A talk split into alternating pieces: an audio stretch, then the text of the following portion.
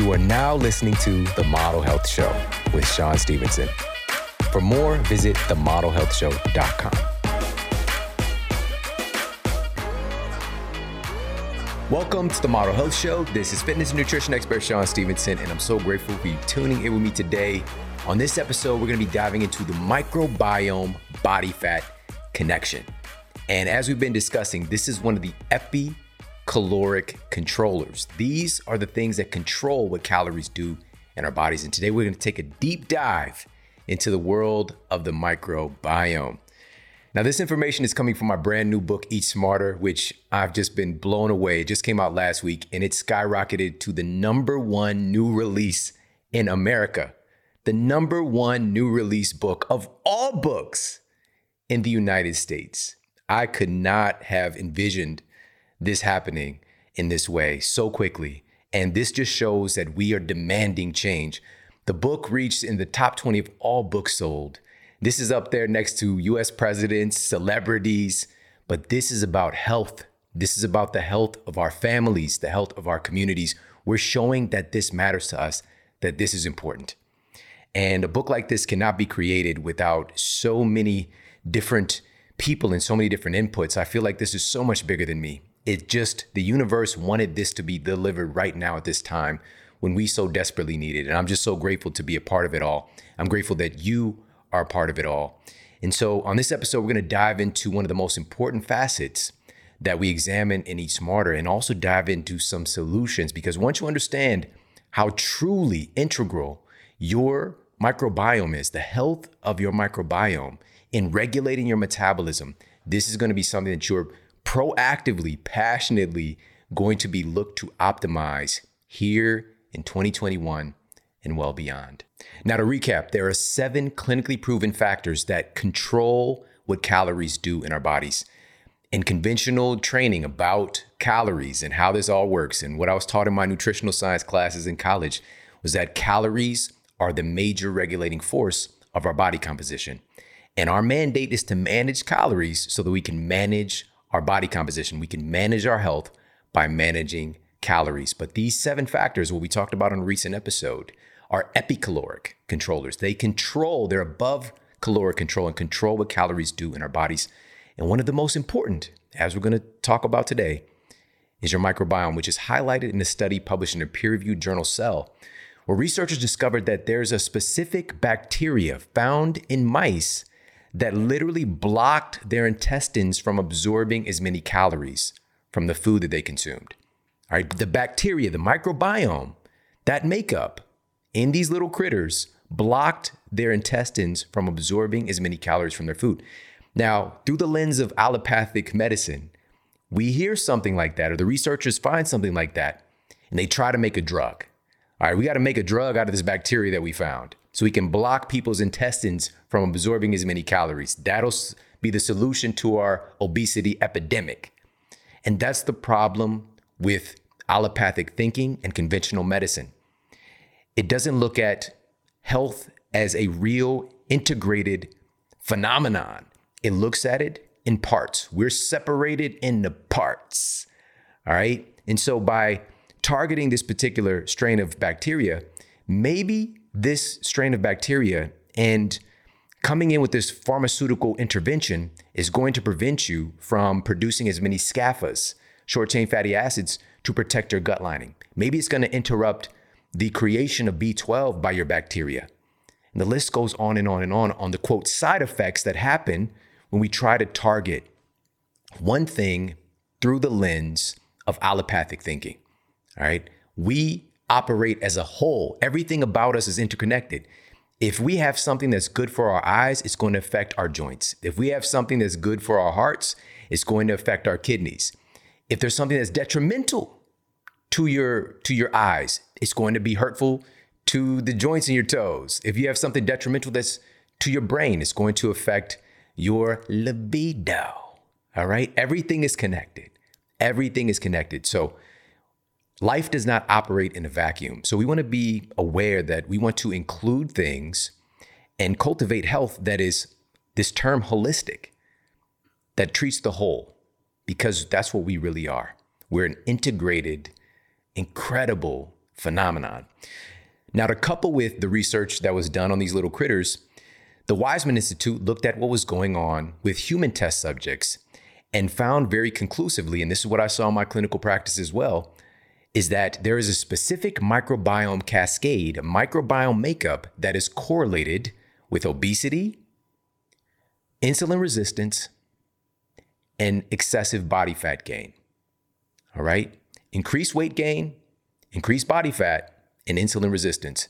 And I can tell that without ever even seeing the person when I get the report back and look at the makeup of their microbiome, I can have a pretty good indication of whether or not they're obese just by looking at the bacteria cascade. And so, knowing this, when researchers found the cascade that was associated with obesity, insulin resistance, they took those samples from human test subjects and implanted them into mice, these quote fat bacteria. And they took samples from lean human, quote, normal human test subjects and implanted them into mice. Those mice that received the implant from the lean human subjects or the microbiome makeup associated with leanness stayed lean. However, the mice who received the quote fat bacteria associated with obesity, these quote fat bacteria caused the mice to become insulin resistant, gain weight, and gain body fat. Changed nothing else about the mouse's diet Simply changing the microbiome makeup caused them to gain more weight and become insulin resistant. Our microbes are controlling our metabolism at the absolute front lines. And this just makes sense. They're right there at that action point, the interaction point between the outside environment, the food you put in your body, and the food getting into you. Because in a strange way, your gastrointestinal tract is not necessarily you in one perspective. It's a tube from your mouth to your anus, all right, to Uranus. Shout out to Jupiter and all that whole thing going on. But it's a tube from your mouth to your anus. And within that tube, you can just think of it like a hose. Your body is surrounding that hose and your microbes and what the activity that happens within that hose is determining what actually gets into your body itself, right? What gets into your quote human tissues and your bloodstream. And so the intelligence of those microbial communities and the management of all that truly again this is they're the front line in making those decisions about your digestion of nutrients assimilation of nutrients and elimination as well. All right, so we need to pay more attention to this incredible world that we term our microbiome.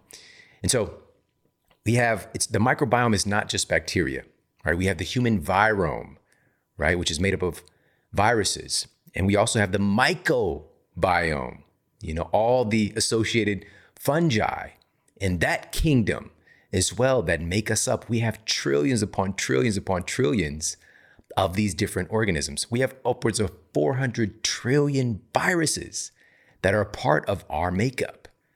And this is so important for us to understand right now. We're at war with viruses, we're at war with bacteria, and we neglect to realize that this is who we are. We're made of these things. Of course, they're opportunistic pathogenic. These are labels that we give them. But the question is, why do they exist?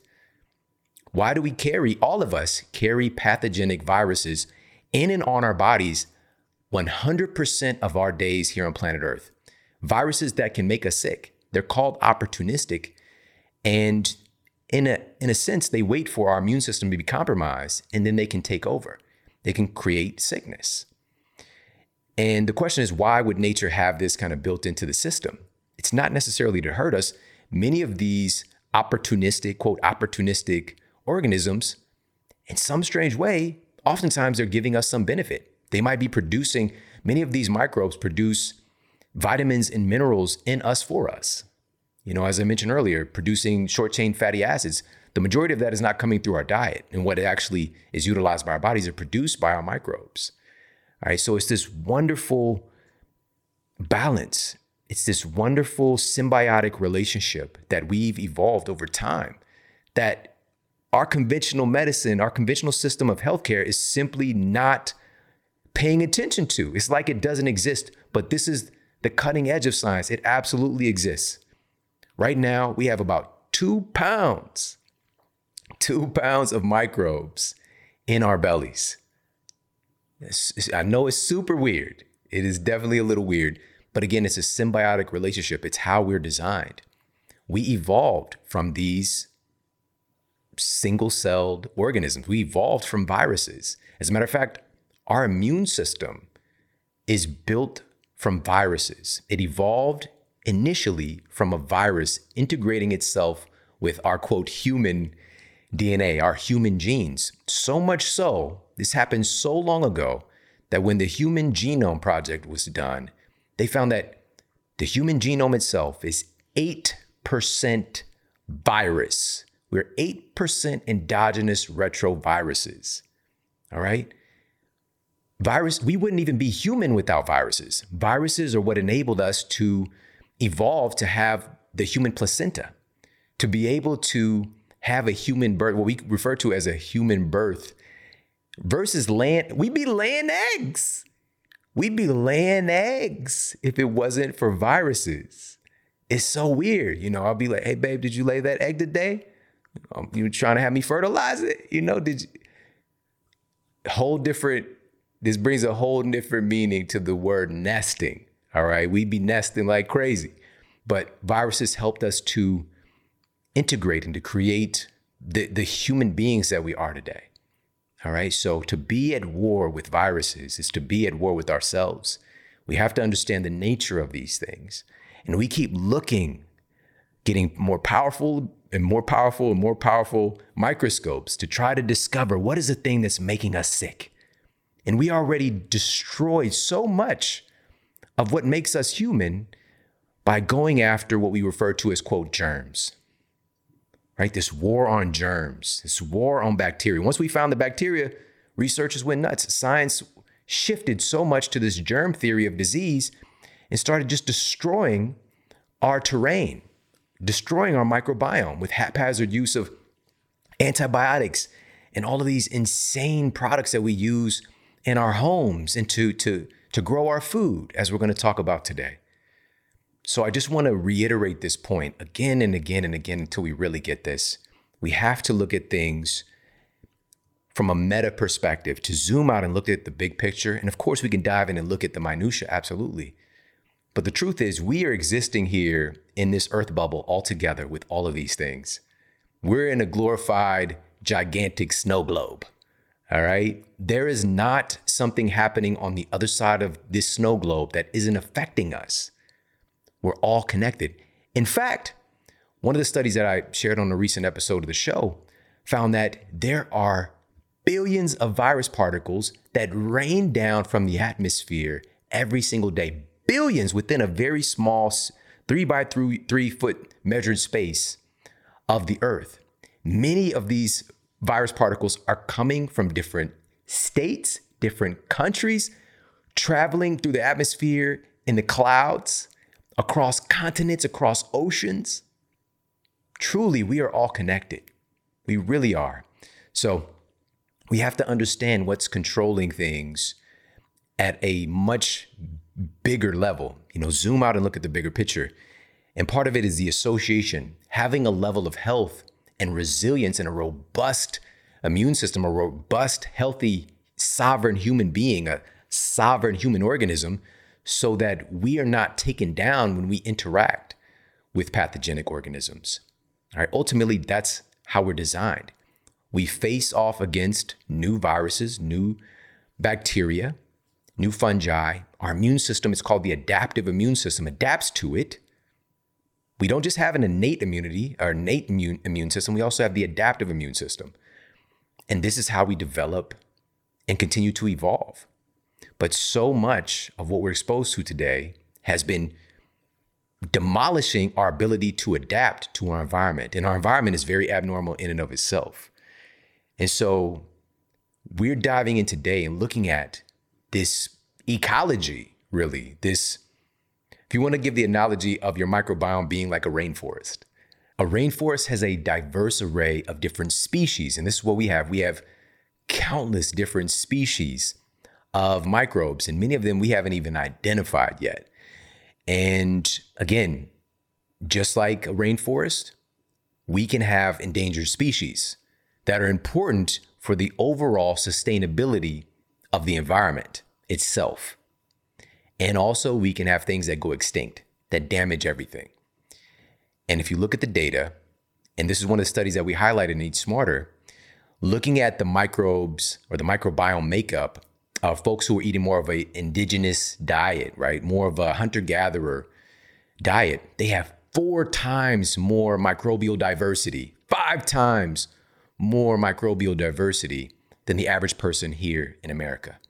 We'll just say we have 100 trillion different microbes, four or five times more diversity. That's a big deal.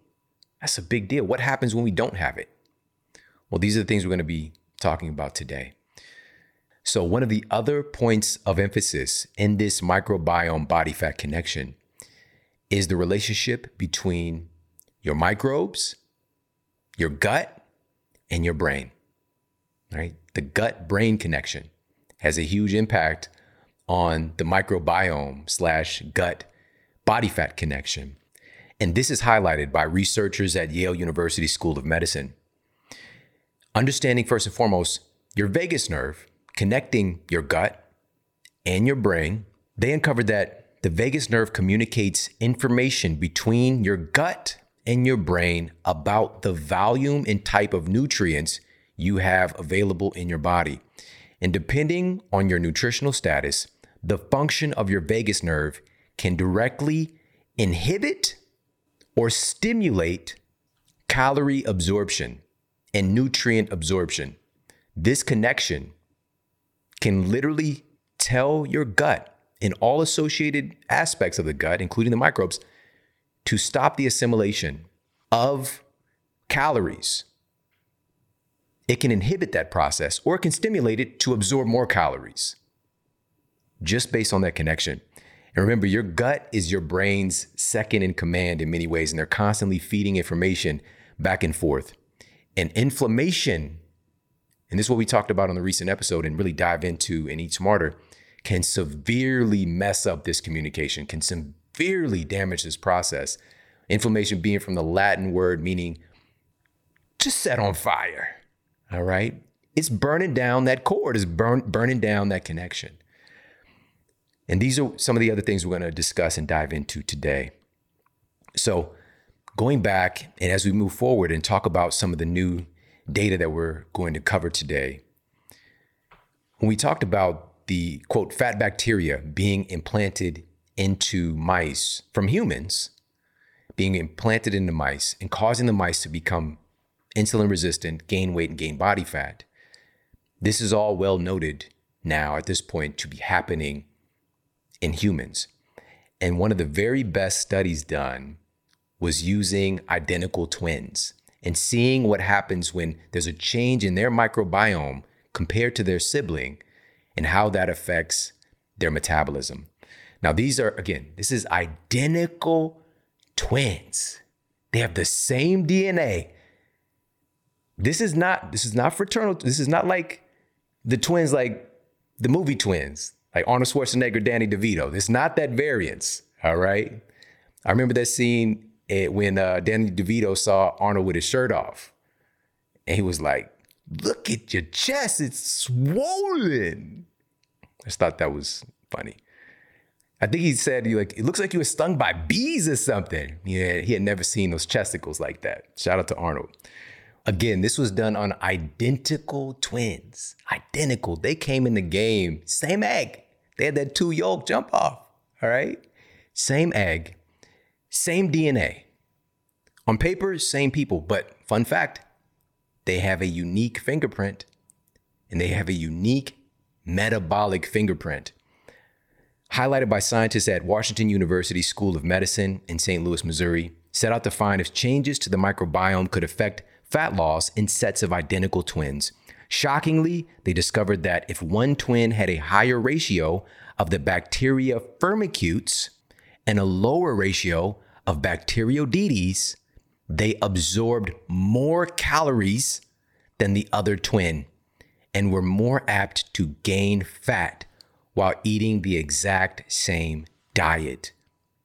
The makeup of our microbiome matters. The makeup of our microbiome matters. If you're wondering, like, what is the Firmicutes and the Bacteroidetes? These are categories of various microbes.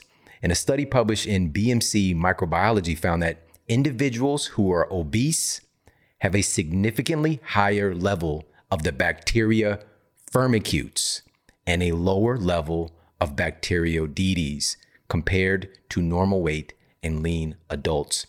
And it's proposed that a higher ratio of Firmicutes in their intestines make them more efficient at metabolizing and absorbing calories. All right, this is a big player here.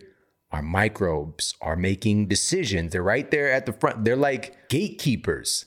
All right, I'm thinking about the show Avatar that I watched with my son. All right, Avatar. They're these gatekeepers who are deciding whether or not they can escape, you know, persecution, escape danger, and get on these boats and be able to go to this land that's more protected. All right. And some of the people got a little attitude. All right. They're at the gates causing problems. Other people are more, they're cool. You know, so our microbes are taking notes, they're checking the passports, they're checking your information of the food that's coming in, they're determining what's getting in and what's not. This matters. This isn't talked about in conventional diets, and I'm done with it. I'm so done. It hasn't helped us. There are wonderful diet frameworks that exist now, absolutely.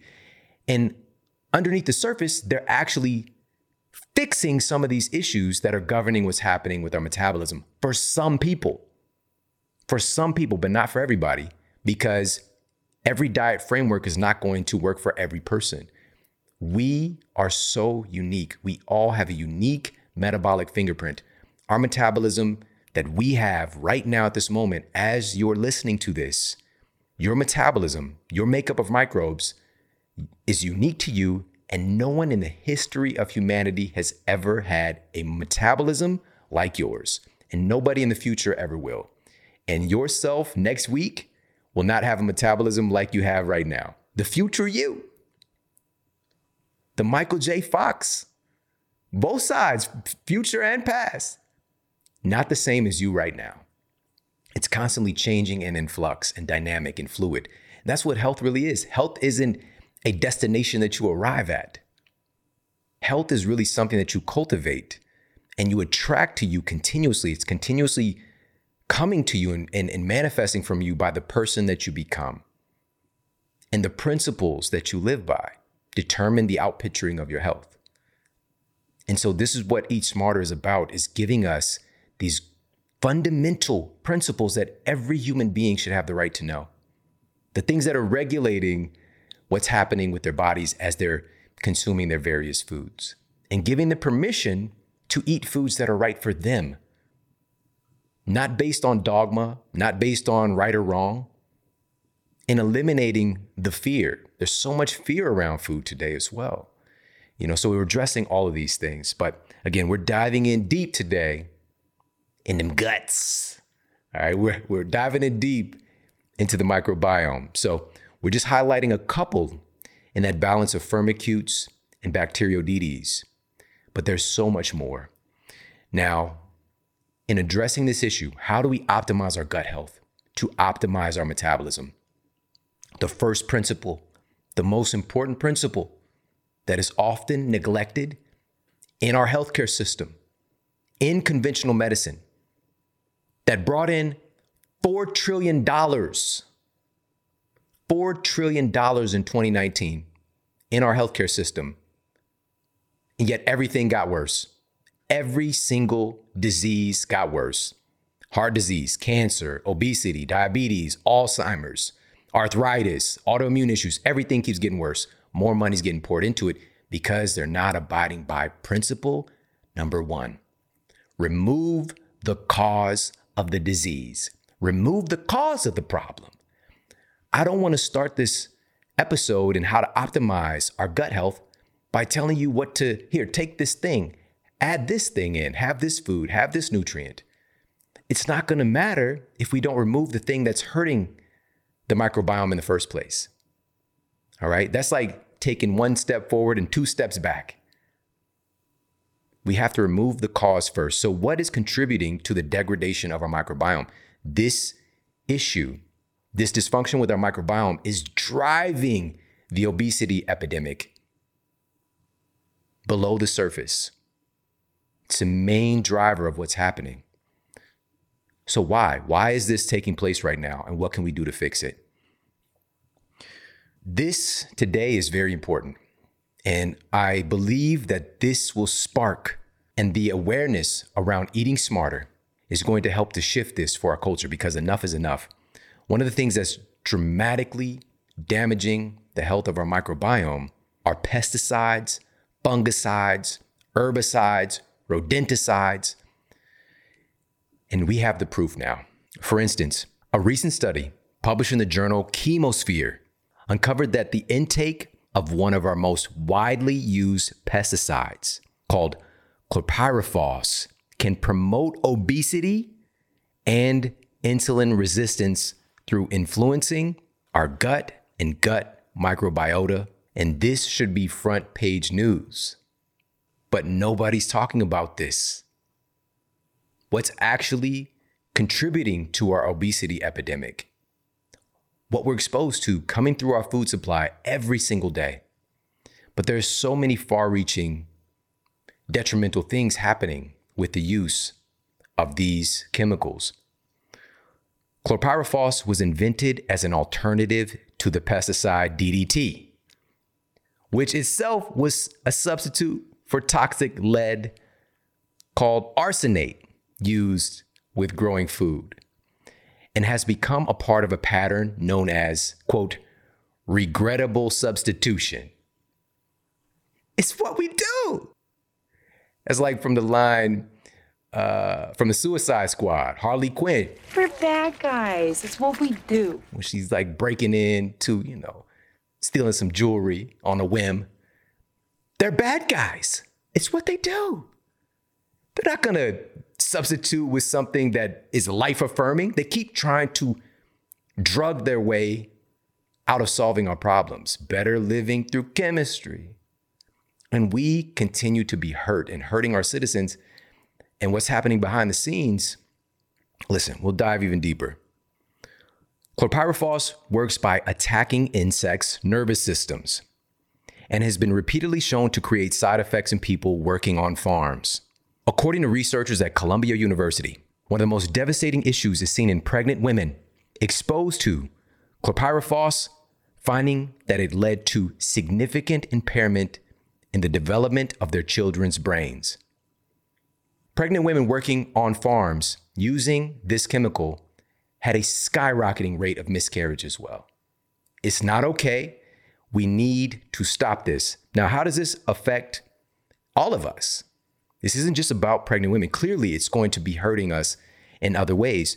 Well, the human gut itself, these, again, the researchers noted that this particular pesticide is designed to attack the nervous system of insects. The microbes and cells that make you up are even smaller than insects. The human gut itself is a mass of neural tissue. So, again, the pesticide is targeting the nervous system, our gut itself is made of a mass of neural, neural tissue filled with 30 types of neurotransmitters, just like the brain. Because of the massive amount of brain like tissue found in the gut, it has rightfully earned the title of being the second brain. The gut, the human gut, is referred to as the second brain, technically known as the enteric nervous system. And this second brain that we all have in our bellies consists of around 100 million neurons, more than either the spinal cord or even the peripheral nervous system. And these pesticides are designed to target and destroy the nervous system. Clearly, it's been banned by now, right? Nope. There's been massive litigation going back and forth. It was on track to getting banned. But lobbyists, these chemical companies, they're not trying to have a hit to their pocketbook. They got a good thing going. They finessed their way into getting it pulled back from being banned. Now it's supposed to be banned again, but now it's just caught up in the red tape. It's that red tape. And our citizens are suffering. Now, you might think, okay, well, this is just one. We get this band, but it's the same thing in the way that we're growing our food. It's not just this one. There are more than 34,000 pesticides derived from over 600 synthetic chemicals that are registered by the EPA for use here in America. EPA, Environmental Protection Agency, huh? We're bad guys. It's what we do. They're not trying to help you. These systems are corrupt. They're not looking, how would they allow 34,000 pesticides? The data exists. In addition, there's 85,000 more chemicals that are regulated separately under the Toxic Substance Control Act. 85,000. Mm. And what is this doing directly to our microbes? What are these pesticides doing directly to our microbes? Most citizens are easily consuming hundreds of synthetic chemicals every year that are wreaking havoc on their nervous system, their endocrine system, and damaging their microbiome. Our bacteria can literally store memories, respond to and create electrical signals, and communicate with each other. That sounds pretty close to a nervous system to me. A study published in the journal Scientific Reports revealed that pesticides create a pro inflammatory state in the gut and disrupt microbial gene expression. This isn't an inert thing. This here, we have to remove the cause so that we can heal. The human body has an innate intelligence. It will start to heal if we remove the cause. We can't just start throwing drugs at it. That's what conventional medicine does, and it sucks at it. If you look at the rate of everything, has gotten worse because they're treating a symptom instead of removing the cause. Let's treat the symptom of high blood pressure with lisinopril instead of removing the cause of the high blood pressure, which the Journal of the American Medical Association affirmed. The leading cause of hypertension is poor diet. But again, there's no money to be made in a system that operates on the farming of sick people. And the systems that are in place to protect you, come on now. They're bad guys. It's what they do. Listen, our bodies start healing the moment we remove the intrusion. All right. But we have to remove the thing, or at least significantly remove it. I liken it to you got a knife stuck in your back. All right. If I pull the knife out halfway, the knife is still in there. The, the inflection point, the damage is still happening. The body cannot heal until the knife is removed. If we can remove these things from our food system, man, we can see some great healing take place. But right now, on a, on a grassroots level, we need to proactively do this more so for ourselves and for our families, for our communities helping to create access for other people who might not be aware that this is causing damage to their health. Giving access, but it starts with us. It starts with us. Now, what else is creating so much disruption to the health of our microbiome and thus our metabolism?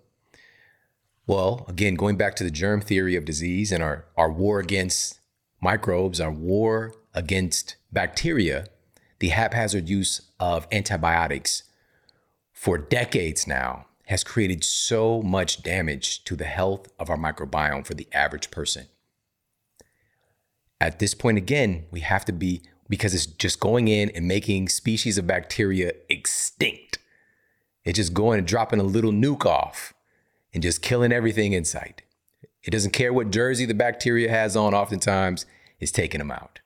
All right. So at this point, to help to invite the wolves back.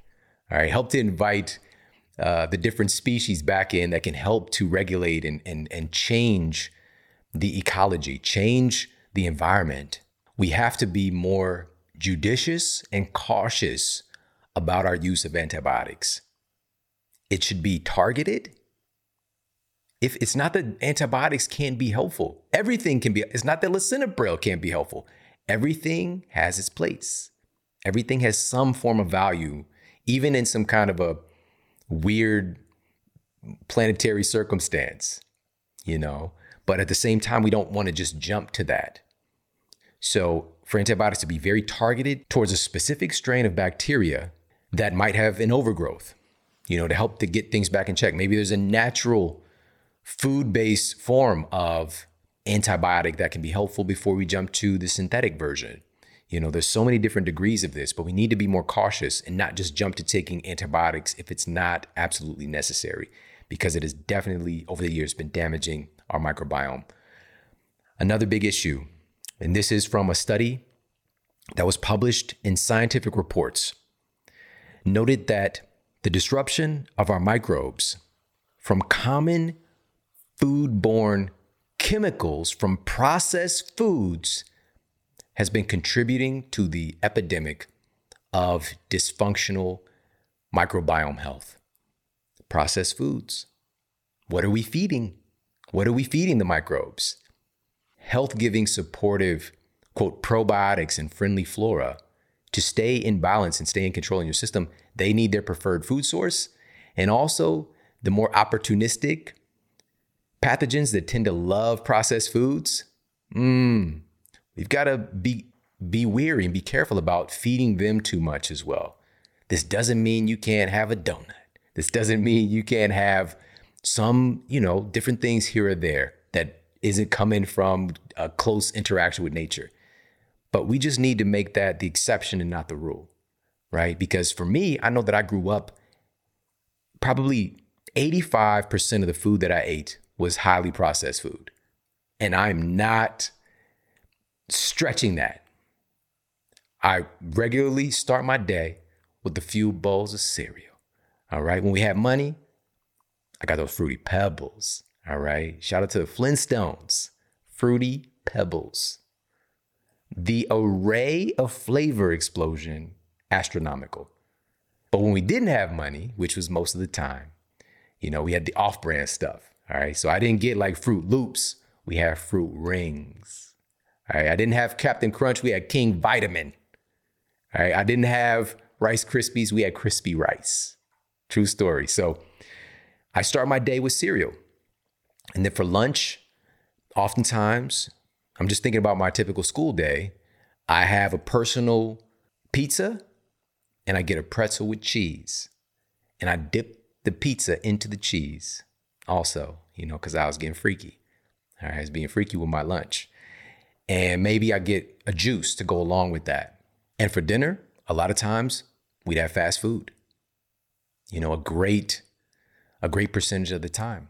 And if my mom happened to cook something, you know, we got like fried pork chops, fried chicken, you know, French fries, Maybe we'll sneak some green canned green beans in there. You know, that's my 15%.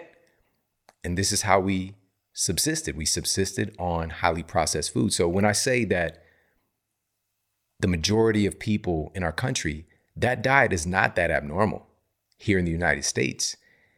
84 million Americans every day get fast food. Every day. We have to have a change in all of these systems involved. And it's not that we need to shut all the fast food restaurants down. What if we create systems and structure because they concern about shareholder value? That's what they care about. They care about that money. What if we start to dip into their profits by funneling our food dollars into fast food places that are doing things and, and removing synthetic chemicals from their food? Right? Maybe they're they're giving you a burger, but they're eliminating all of the pesticides that come along with their you know the growing of their the, the vegetables that they have and the, the and the the bun and all that stuff. And maybe they're doing you know grass fed versus the conventional factory farm. Like maybe they're making steps that eliminate so much of the proven things that are proven to be destructive in the form of these processed foods. What would they do then? They're going to change their ingredients. They're going to pull things out we can demand it. We can fight. Vani Hari, the food babe, she just texted me right before this episode. She just had, she just gave birth to her son last night. Her little baby boy, Finley, is in the world. Welcome to the world, Finley. But Vani Hari, she is one individual and she created the Food Babe Army. She's garnered hundreds of thousands of signs, signatures on various petitions to get companies like Kraft Foods to take things that are proven to cause biological damage to our citizens, specifically for our that they're damaging our children. Many of these ingredients are banned in other countries, but they're still in use here. She's got McDonald's, Subway, Kraft Foods, the list goes on and on to pull those things out of their foods. There's still so much more to go, but it's literally it's just chipping away at it. What if we do it from multiple directions? Where we encourage these companies to do the right thing because they can make more money doing it. Unfortunately, that's the way that a lot of these things need to take place. And so, even in Eat Smarter, we dive into this conversation. And so we can have a conversation about how do we best address this from change from the top down, environmental social change, and also from the bottom up in individual change and individual empowerment and choice. Because it both both of those things matter. So, but to dive back into this, in processed foods, what's the main thing we're getting? We're getting that that sugar, sugar. All right. Oh, sugar, sugar, boom, boom, boom, boom, boom, boom. A study published in Proceedings of the National Academy of Sciences demonstrated that sugars, quote, silence genes that regulate the proliferation of beneficial bacteria. Mm, that doesn't sound good. Specifically, sugar appears to negatively impact the colonization of Bacteroidetes populations that are crucial in regulating our metabolism. It all works together.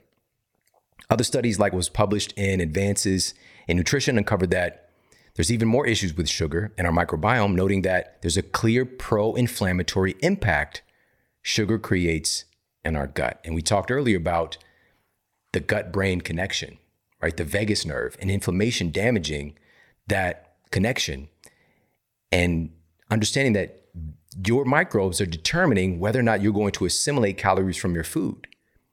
And creating abnormal activity, inflammation, damaging this connection, we've seen the outpicturing what it's done to our citizens. So, what do we do here?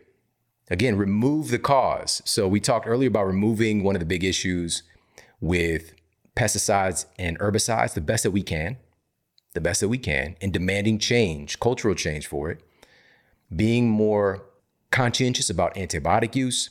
Here, let's move our families away from the fake foods.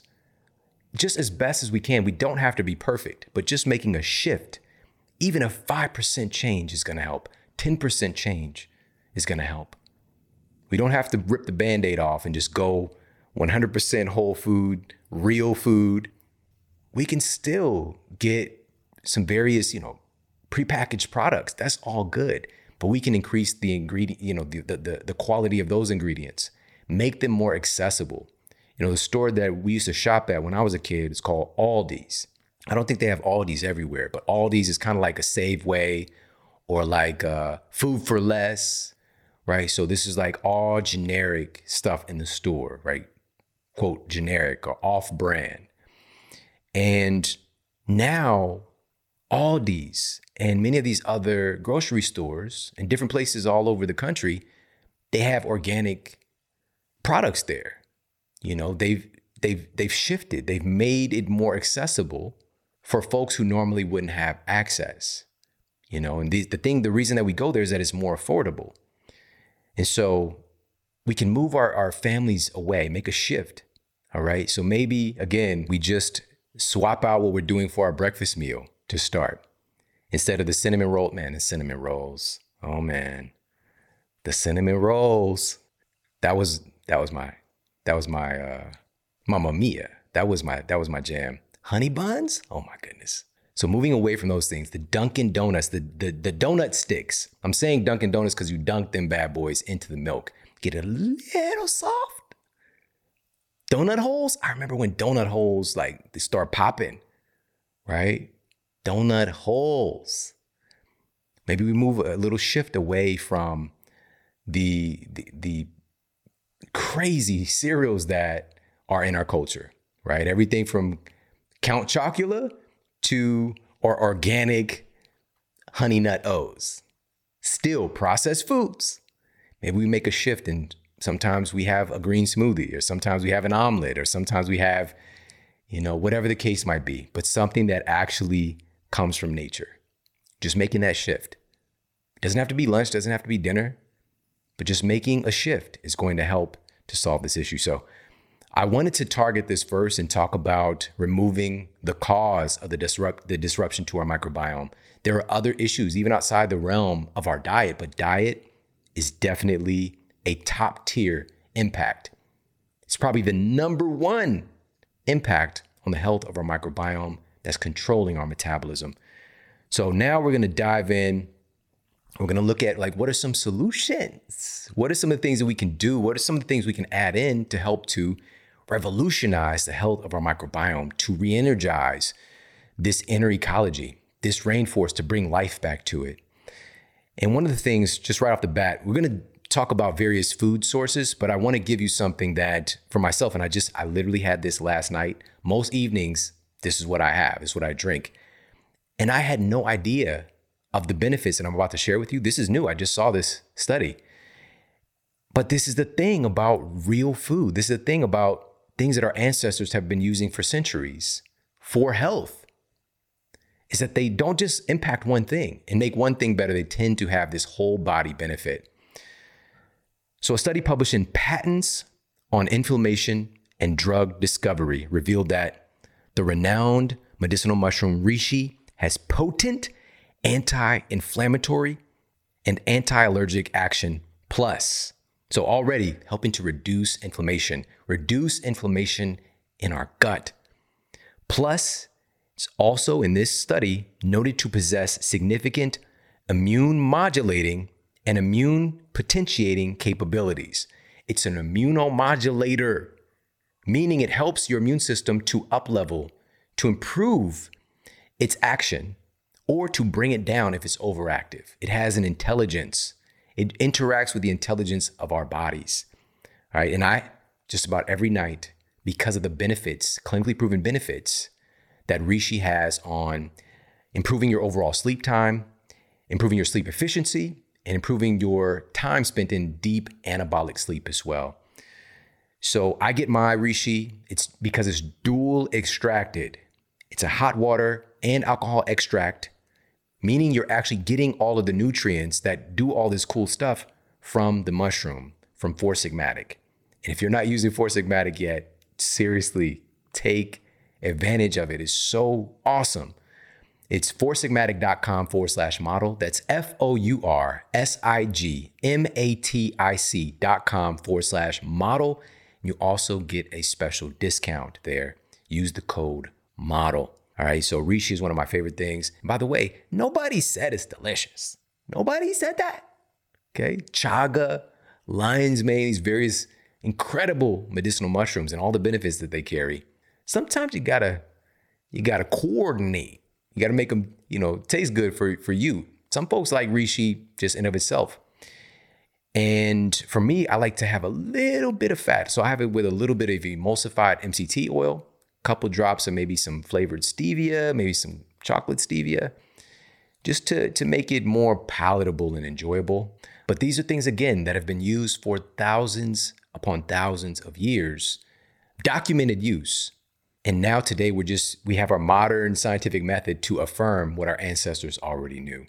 So again, if we're talking about reducing inflammation, reducing systemic inflammation, inflammation in the gut, reishi is incredibly helpful in that. And plus, it has the benefit of supporting your immune system at a time when our immune health is of the utmost importance in conversation.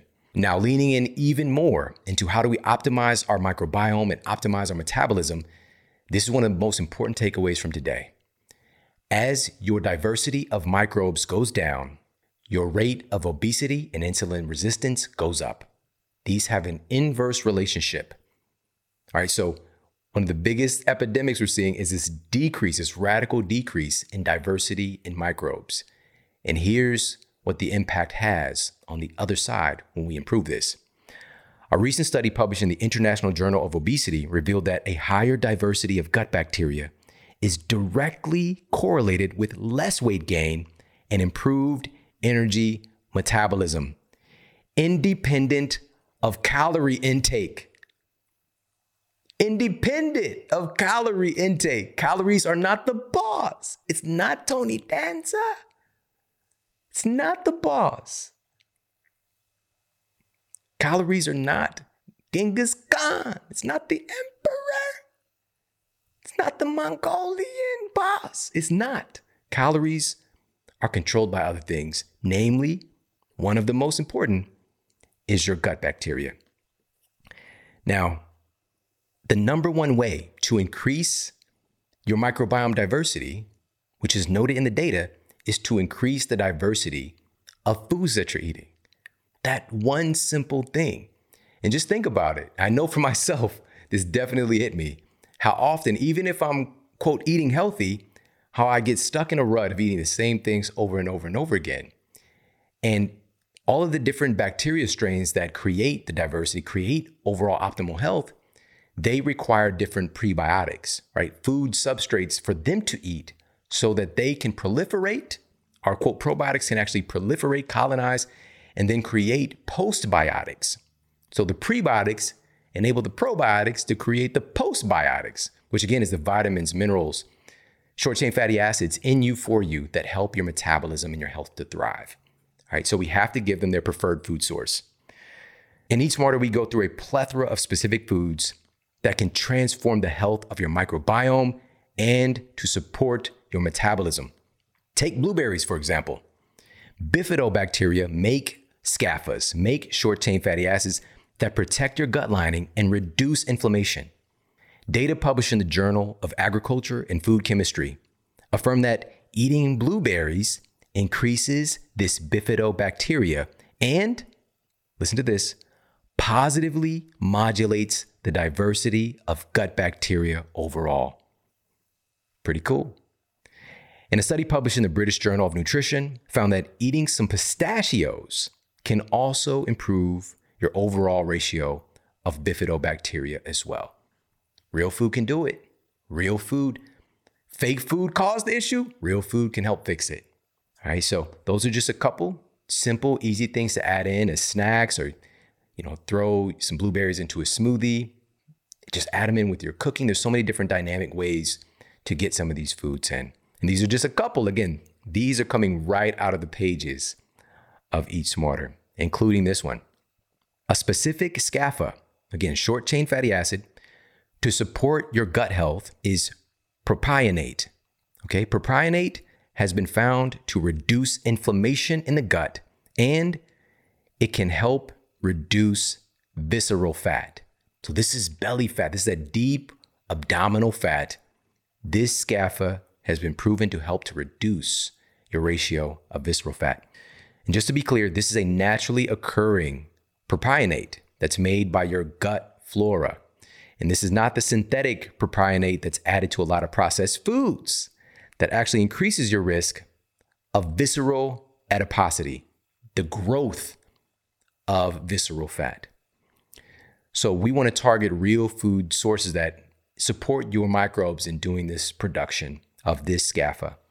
Great sources of prebiotic foods that help you to make propionate are garlic, onions, chicory root, jicama, Jerusalem artichoke, and asparagus. Those are just some of them.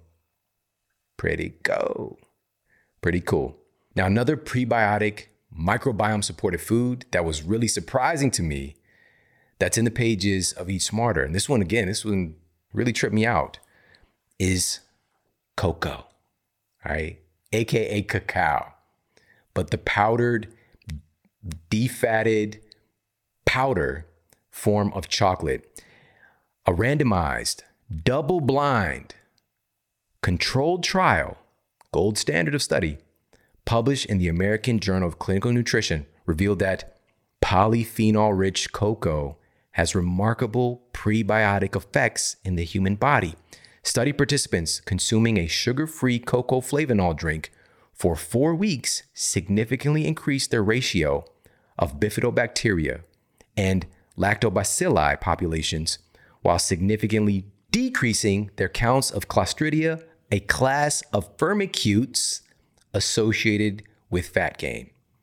These microbial changes were paralleled by significant reductions in plasma triglycerides, which are blood fats, and inflammation, C reactive protein concentrations, indicating reductions in inflammation. Wow. Shout out to you, chocolate. All right, pretty cool. We want to get the best quality we can from the original source of where chocolate comes from. And this is why regularly, again, one of the things that's just on tap here in my household is the chocolate Organifi gold formula because it highlights one of these benefits, of course, bringing in this high quality source of cacao and getting the benefits from the chocolate, but also has this incredible combination of other metabolism supportive foods like turmeric. In turmeric, the active ingredient in there, curcumin, has been found to literally support anti angiogenesis of adipose tissue. So, blocking the, the nutrient supply of haphazard growth of your fat cells. That's incredible. There are very few foods that we know that are able to have that capacity. And also, turmeric is well noted to be one of the most remarkable anti inflammatory foods ever discovered. So, having that in the mix can be helpful as well. So, you get those two major components all together in one, in one delicious beverage so if you want to get yourself some Organifi gold, go to Organifi.com forward slash model. That's F I.com forward slash model. And you get 20% off. They're giving you 20% off their Organifi gold formula and chocolate gold formula as well. All right, these are just cool things to add in. They make it easy. The reason that I talk about these things is that I understand the behavior pattern of most of our citizens. And so we're trying to just upgrade, up level the things that people are already doing. People are going to drink coffee, they're going to drink it. But what if we can swap that out with a medicinal mushroom infused organic coffee instead of the pesticide, rodenticide, herbicide laden frappuccino from Starbucks? What if we could swap them out? What if we can make them equally delicious without side effects? This is what we're doing now. We got to up level, just upgrade the things people are already doing. It makes it an easy on ramp, an easy switch. All right, so Organifi Gold, go to Organifi.com forward slash model and you get 20% off. Another big category here to support the diversity of our microbes is this, this category of what we call fiber. But there's so many different fiber types. All right, it's a very broad statement. And in Eat Smarter, we go through several categories of fiber types. And some might even surprise you, truly. I think it's going to trip you out a little bit. But this just speaks to the importance of metabolic individuality. Because in truth, there's going to be some fiber types, these category, you know, this broad category of fibers and different fiber types that are going to be beneficial for your microbiome that won't necessarily be beneficial for someone else. So we cannot try to impress upon our diet framework onto other people as if it's going to work for them too the perfect diet for your best friend is not going to be the perfect diet for you and even your close family members. And even as we shown earlier, even in identical twins, we can have so much variance in our unique metabolic fingerprint. And so, paying attention to our own cues for our own metabolism and understanding the different portions, the different pieces that control our metabolism, that's what Eat Smarter is all about. But in this vein, I want to share a specific category of dietary fiber that has been garnering a lot of attention the last few years by researchers, and for pretty good reason. A study published in the American Journal of Clinical Nutrition found that resistant starch, resistant starch, resistant to typical digestion, that feeds microbes, resistant starch has profound effects on improving insulin sensitivity. While another study published in the journal Nutrients revealed that the consumption of resistant starch at breakfast and lunch led to significantly reduced appetite at dinner for overweight and obese test subjects. What if they knew this? They trying to do a shake for breakfast, a shake for lunch, and a sensible dinner. All right, that's I tried it. My mom tried it. The commercials told me it would work. But what does the data show? What is what is what does the evidence actually show? Resistant starch is one of those interesting things. So, what is resistant starch? We think of starches, we might think of things that cause disruption to our blood sugar. But resistant starches, resistant to that accelerated blood sugar dysregulation property, and it's, it's resistant to that normal digestion, is feeding microbes, is feeding beneficial bacteria. All right, they seem to really, really enjoy resistant starch. Where do you find it? I'm gonna give you some sources. Unripe bananas, all right? Green bananas are one of the hottest things on the streets for resistant starch. Nobody said it's delicious, okay? I'm not advocating to eat unripe bananas, all right? But as the banana gets more ripe, it goes from green to brown the resistant starch content slowly shifts over to sugar content. All right. So it's higher in starch at the beginning, higher in sugar when it's all said and done. All right. So what do we do? Maybe you can add a little bit of a green banana to a smoothie. There's green banana flowers, again, another popular um, thing that folks are buying and like adding to baked goods, adding to different things. So it's cool, different ways to add it in. I just want to share again, this doesn't there's so many choices here, but this is just one of them. Also, white potatoes. White potatoes were deemed to be ungodly. All right. They were deemed to be dirty. Those bad potatoes. All right. When I was in school, everything white wasn't right. Everything brown, gotta be down. All right. I wanna be down. Sorry.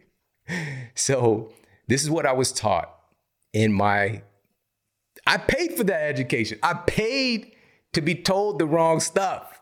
All right? It's not to say that brown rice, but I mean, I went hard. I went all the way down the brown pathway. Oh, that doesn't even sound right. I went all the way down into the darkness. All right. Brown pasta, my first date with my wife, which really wasn't an official date, but when we met in college, I was like, yeah, I cook. You know what I'm saying? I'll come by and make some spaghetti. She didn't know it was gonna be brown pasta. She didn't know it was gonna be whole wheat spaghetti. She'd never seen or heard of such things. All right, so it was def- it was earthy, had an earthy flavor. I was kind of used to it. I was lying to myself, um, but these were steps. I was proactive. I was trying to figure this stuff out, you know. And so we go into this in Eat Smarter, the, the, the, the different situations that occur in this debate about brown rice versus white rice. And that conversation is so important, it's so wonderful. There's so many different dynamics to it. And the truth is, they both can be valuable, but it depends on how they're used and how they're prepared. All right, same thing with pasta, same thing with bread. We have to put everything, there's nuance to it all. It's not this like cut and dry, black or white thing. And so white potatoes, but the resistant starch content occurs when the potatoes are cooled down, all the way down. If you cook them, then refrigerate them. Same thing with white rice. The resistant starch content skyrockets when the rice is cooked and then cooled. And then reheated, it goes up even higher. All right. For centuries, countries all over the world, my wife is from Kenya, they didn't eat brown rice. India, no brown rice all the the different uh, countries all over Asia, you're not gonna see a lot of folks eating brown rice. Of course, there are different types. There's there's wild rices. There are different strains, but a lot of the time, many cultures for centuries were using white rice. And the question is why? Why would they get rid of where the the, the quote fiber is and all the different minerals are in the in the bran? It's in the husk. It's in the coating. Why get rid of it? Well, long ago, our ancestors figured out that there's a potential gut irritant here in this rice. And by removing it forever, just getting it out of the way, it's not like you're getting a stellar health food when you get white rice, okay? But you're getting some micronutrients, you're getting some quote calories, you're getting some caloric benefit. And it's usually, it can be a delivery system for other foods to come along with it, right? It's not like it's a stellar health food, but we're getting something. And with that, brown rice, wild rice, we can absolutely have these things, but we need to reduce the anti-nutrients because you could be consuming the brown rice to get certain micronutrients and then consume the very thing that blocks your intestines from absorbing it. So they should be soaked and or sprouted and or cooked with a pressure cooker. And before you know it, you've got and so many again, I would eat brown rice when I got onto my brown my brown kick and I feel like puffy and I feel bloated. But I'm like I'm eating right and I just ignored it But my body was giving me an indication that, hey, this, you're not digesting this very well. And so the same thing is happening for so many people still today. And I want to end the confusion, give people the little tips and insights so they can have their favorite food uh, that fits in within the framework of the diet program that they choose, whether it's every diet framework that exists. Eat Smarter is a unifier. You will not be left out. You will find things that absolutely blow your mind and help you in that diet framework that you choose. Because so many people, I know all the guys that have made these diets, you know, the big superstar of each diet. And the truth is, they have helped people with whatever diet framework they have. That physician or healthcare practitioner, nutritionist has helped patients with that diet framework. But there's a big percentage of people who, who aren't helped because it's ignoring or are leaving out the understanding of how their unique metabolism works. All right, so we're gonna wrap things up here with two additional points in optimizing your microbiome. And this was another thing that really shocked me. I was by myself in my office when I was writing the book, and this was one of those times where it's just like, oh my goodness, I can't believe people don't know this.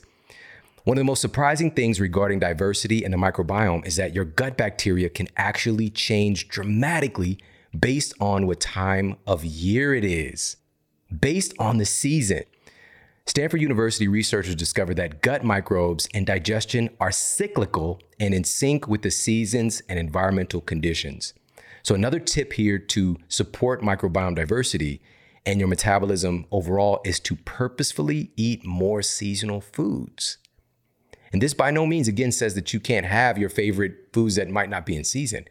But what if we proactively add in some things that nature is trying to signal us to eat right now at this time of year? Because our microbes are cyclical. As we evolve, our microbes would change and adjust as the seasons change. So these are those things below the surface that can create health from the inside out. So we talked about prebiotics. Now, the prebiotics are the food that the, the friendly flora need, our different bacteria strains need in order for them to proliferate. And we have to understand that the prebiotic foods that we eat are unique to us. If a diet framework has us strip a food away that our ancestors have been eating for centuries, that has been feeding a strain of microbes or, or strains of microbes that have been protecting you against autoimmunity, protecting you against joint issues, protecting you against inflammation, and now this diet takes it away, you might even get results with a different calorie management or whatever the diet framework might hold. But then this is why so often folks see diminishing returns as they do the diet. We have to do what's best for us and our unique metabolism. The same thing with we might start adding in foods that don't necessarily jive with our system. This is why we go through such a diverse array of different foods and stuff that we can experiment with, add in, and just have some fun. Because the truth is, overall, increasing the diversity of foods that we bring in, oftentimes, especially if they're real whole foods, they're just gonna have more and more benefit. And now this gets into the conversation of those probiotic foods. These are super popular right now, probiotic supplements, but the probiotic supplements cannot proliferate and colonize if they don't have the prebiotics. But the probiotic foods are also important here. And this is the next step. And this is what we're going to close with today is we're going to cover some of the probiotic foods that have clinically proven benefits highlighted in Eat Smarter. The first one is kimchi. All right, kimchi. Kimchi is heavily studied right now for its notable anti obesity benefits and is gaining massive popularity right now outside of its original home of Korea. And kimchi is a spicy fermented vegetable dish with a base of cabbage, and it can include an assortment of different ingredients like garlic, ginger, radishes, carrots, red pepper, scallions, and more. A peer reviewed study published in the journal Nutrition Research found that eating kimchi leads to a significant decrease in body fat, hip to waist ratio, and fasting blood sugar for study participants versus those who merely ate the unfermented version of the cabbage dish. That fermentation did something magical. Those probiotics did something magical. Again, this is just one food to add in, especially if you like spicy stuff. Have add in a little kimchi. Add in a little kimchi. Now, another source of probiotics that also comes packaged with prebiotics, being that it has the vegetable fibers, that it can be like kimchi's brother from another mother. All right, and this one traces back all the way to 4th century BC. It's one of the most common and oldest forms of preserving of preserving cabbage, and it's called sauerkraut. It's a rich source of vitamins and minerals like vitamin C, B vitamins, vitamin K, iron, and also a great source of prebiotic fiber. And these are all players in a healthy metabolism, as we've been discussing. A study published in the journal PLOS One found that a prebiotic strain found in sauerkraut, lactobacillus, can potentially defend against fat gain by modulating genes associated with metabolism and inflammation in the liver and fat tissue. Now, bacteria aren't just assistant managers of our metabolism. They're not just assistant managers, they also influence our genetic expression. And this highlights again how bacteria is able to do that. We've got great foods that we can find this in. Again, there's a whole list of probiotic foods and also the science behind it. I'm going to share just one more with you here. And I'm going to share this one because this is probably the most popular in our culture, what most folks think about when they think about probiotics and they think about probiotic foods. Is yogurt, all right? As the um, Aztecs used to call it. I'm sorry, the Aztecs did not say that. yogurt.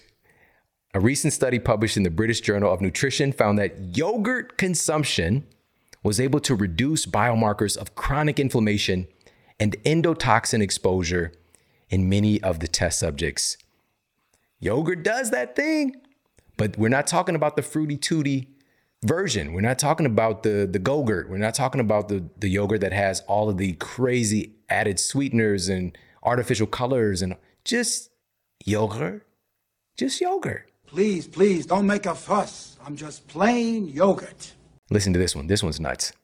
Another study conducted by researchers at the University of Connecticut uncovered that yogurt has a strange, unexpected superpower. The researchers gave test subjects some pretty crappy, high calorie slash low quality food for breakfast. They wanted to, quote, stress the test subject's metabolism and see if there would be any influence if they consumed yogurt beforehand. One group was given a serving of yogurt just prior to their meal, while another group was given a serving of non dairy pudding. Pudding. The test subjects were then instructed to eat a total of 900 calories of breakfast food you'd find at a typical fast food restaurant two sausage biscuits and two hash browns. This sounds like this sounds very familiar to me. They had the test subjects to fast for several hours beforehand so they were hungry enough to eat it all. And then they set out to monitor their biomarkers over the next several hours. Here's what they found. The test subjects who had yogurt prior to their meal had significant reductions in certain endotoxin markers. And endotoxins are toxic substances bound to your bacterial cell walls. The researchers also noted that in obese participants, post meal glucose levels dropped back to baseline faster when folks had yogurt beforehand. This indicates that fermented food can improve glucose metabolism in some people. Again, eating yogurt that doesn't give you permission slip to, to knock down the, the, the egg McMuffins and the brown browns, those hashies. Okay. I'm not saying, but wow, what an impact having yogurt had, getting their blood sugar back to normal faster. Those probiotics, bacteria are doing remarkable things for our metabolism. There's obviously many different types of yogurt out there. You know, it's whole milk yogurt, there's low fat, there's Greek yogurt, there's this, there's that. Obviously, if you can lean on what most folks evolved having, which is grass fed versions. There's also goat milk versions. The list goes on and on. But then there are also now many plant based versions. They don't have a lot of clinical evidence at this point, but studies are being done all the time. And studies are continuing to be done and encouraged when we change our buying behavior and we demand it. All right, so I hope that you enjoyed this episode. We went through a wide range of things for us to target in this important and powerful microbiome body fat connection. If we can improve the health of our microbiome, we will inherently improve the health of our metabolism and get our citizens healthier. Make sure to pick up your copy of Eat Smarter today at your favorite bookstore. Get it at Amazon, Barnes & Noble, Books A Million, Target stores. Pick it up today. This is something also to get for the people that you care about. It's an incredible adventure in a way that's fun, in a way that makes sense, in a way that's empowering. We are creating a movement right now, and it's up to us to demand and show retailers that we care about our health. And also, of course, applying the things that we learn to transform the health of ourselves, our families, and our communities. I appreciate you so much for tuning into the show today. Make sure to share this out with the people you care about on social media. You can tag me, I'm at Shawn Model. And we've got some powerhouse shows coming your way very soon. So make sure to stay tuned. Take care. Have an amazing day. I'll talk with you soon. And for more after the show, make sure to head over to themodelhealthshow.com. That's where you can find all of the show notes. You can find transcriptions, videos for each episode. And if you got a comment, you can leave me a comment there as well. And please make sure to head over to iTunes and leave us a rating to let everybody know that the show is awesome. And I appreciate that so much. And take care. I promise to keep giving you more powerful, empowering, great content to help you transform your life. Thanks for tuning in.